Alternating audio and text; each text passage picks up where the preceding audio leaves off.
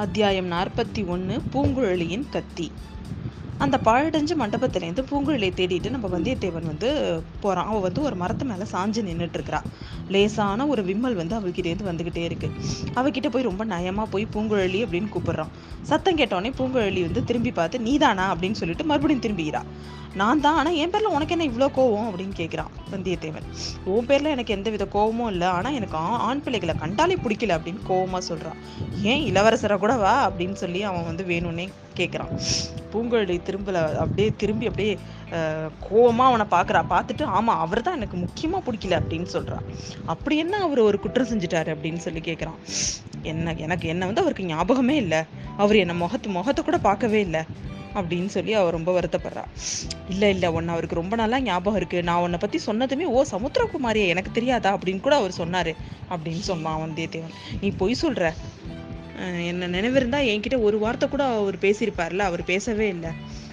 அப்படின்னு சொல்லிட்டு அவர் ரொம்ப சோகமாக சொல்கிறான் அவர் பேசினாரு நீ தான் அதுக்கு பதில் சொல்லாமல் ஓடி வந்துட்ட அப்படின்றான் வந்தியத்தேவன். அந்த மாதிரி பேச்சு நான் ஒன்றும் சொல்லலை. தெரிஞ்சவங்கள பார்த்தா என்ன ஏது அப்படின்னு விசாரிக்கிறது கிடையாதா? நீ சொல்கிறது போய் அவர் என்னை பார்க்கவே இல்லை அப்படின்னு சொல்லிட்டு அவர் ரொம்ப சோகமாக சொல்லிட்டு இருக்கான் பூங்குழலி அதுக்கு ஒரு காரணம் இருக்கு. இப்போ இளவரசருக்கு வந்து ரொம்ப கஷ்ட காலம். எல்லா ஜோசியர் கூட சொல்லியிருக்காங்க. குழந்தை ஜோசியர் கூட என்கிட்டயே சொல்லியிருக்காரு. இளவரசருக்கு கொஞ்ச நாள் வரையில கஷ்டத்துக்கு மேல் கஷ்டமா வந்துகிட்டே இருக்கும்னு சொன்னாரு. அவரை சேர்ந்தவங்களுக்கும் கஷ்டம் வரும்னு சொன்னாரு. இது இளவரசருக்கும் தெரியும். அதனால தான் அவர் யாரையும் தன்னோட சிநேகிதமா இருக்கிறத விரும்பவே இல்லை.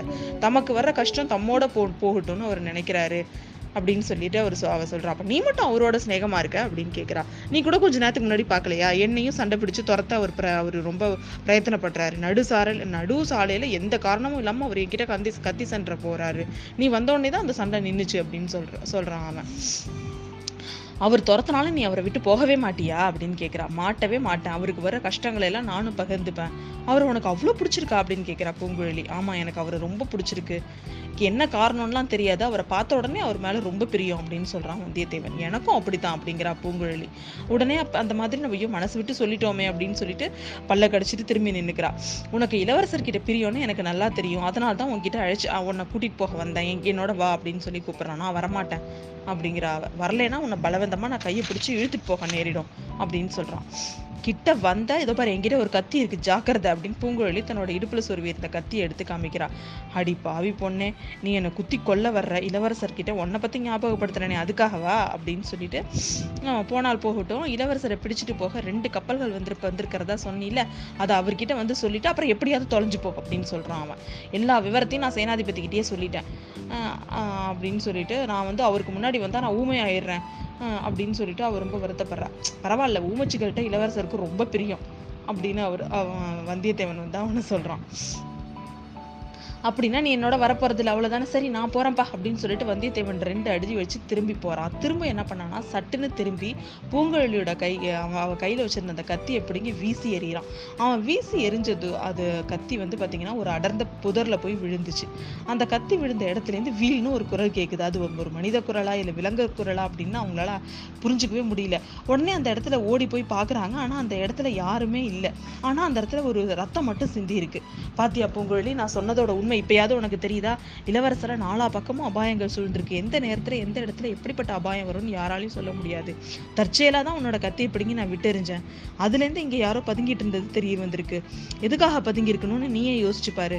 சமயம் பார்த்து இளவரசர் தீ தீத்து கட்டுறதுக்கு தான் நிக்கிறாங்க. கோடியக்கரையிலேருந்து நான் வந்ததுக்கு முதல் நாள் ரெண்டு பேரும் உன் அண்ணன் படகுல ஏற்றி அழைச்சி அழைச்சிட்டு போனதா நீ சொன்னல்ல? அவங்கள அவங்கள ஞாபகப்படுத்திக்கோ. இப்படிப்பட்ட சமயத்துல இதை இளவரசர்கிட்ட அவர் மேல பிரியம் உள்ளவங்க வந்து அவரை விட்டுட்டு போகலாமா அப்படின்னு சொல்லிட்டு அவன் கேட்குறான் அவர் என்னை போக சொன்னா நான் என்ன செய்யறது அப்படின்னு கேட்குறா பூங்குழலி. அவர் போக சொன்னாலும் நாம போகக்கூடாது. இங்கே இங்கே பதுங்கி யாருன்னு நம்ம கண்டுபிடிப்போம். வா அப்படின்னு பூங்குழலி கூப்பிடுறான் அவனை. அது இப்போதைக்கு முடியாது. இந்த கடந்த காட்டில் எங்கேன்னு நம்ம தேர முடியும்.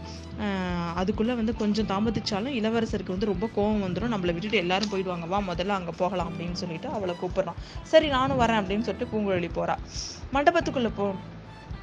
மண்டபத்தில் இருந்தவங்க எல்லாருமே வந்தியத்தேவனும் பூங்குழலியும் கிட்ட வந்ததுமே உடனே நீ வந்து எதுக்காக கத்தியை வீசினாங்க? வீல்னு என்ன சத்தம் கேட்டுச்சு? அது என்ன சத்தம்? அப்படின்னு எல்லாரும் கேட்குறாங்க அது புதரில் என்ன இருந்ததுன்னு எங்களுக்கு தெரியல. ஏதோ சிறுக்கு சிறுத்தையோ நரியோ இருந்திருக்கணும். அதனால தான் இவளோட கத்தியை பிடுங்கி வீசி எரிஞ்சேன் கிட்ட போய் பார்த்தோம் அங்கே ஒன்றுமே இல்லை அப்படின்னு சொன்னான் வந்தியத்தேவன். சரி அது போனால் போகட்டும். இந்த பொண்ணுகிட்ட கேட்க வேண்டியதை கேளுங்க அப்படின்னு சொல்கிறாரு சேனாதிபதி. பூங்குழலி வந்த உடனே இளவரசை பார்த்து இளவரசர் வந்து அவளை பார்த்து கேட்குறாரு அவளை பா அவரை இளவரசரை பார்த்த உடனே நம்ம பூங்குழலிக்கு வந்து பழைய மாதிரியே நெஞ்சு அடிக்குது. கண்ணில் அப்படியே முட்டிக்கிட்டு கண்ணீர் வருது. ஐயோ என்னது இது? இவ்வளோ பெரிய அலைக்கடல் புயல். இதை எதுவுமே பார்த்து கலங்காத நம்ம மனசு. இந்த இவரை பார்த்தோன்னே ஏன் இந்த மாதிரிலாம் ஆகுது அப்படின்னு சொல்லிட்டு அவளை தன்னைத்தானே திடப்படுத்திக்கிறா வந்து க வந்து பேதை பெண்ணே நீ வந்து தைரியமாக அவர்கிட்ட பேசு அவர்கிட்ட பேசு அப்படின்னு சொல்லிட்டு அவளை வந்து ரொம்ப ஸ்ட்ரென்தன் பண்ணிக்கிட்டு அவரை அவளை பா- அவரை பார்க்குறா. சமுத்திரகுமாரி உனக்கு என்ன ஞாபகம் இருக்கா அப்படின்னு கேட்குறாரு இளவரசர்.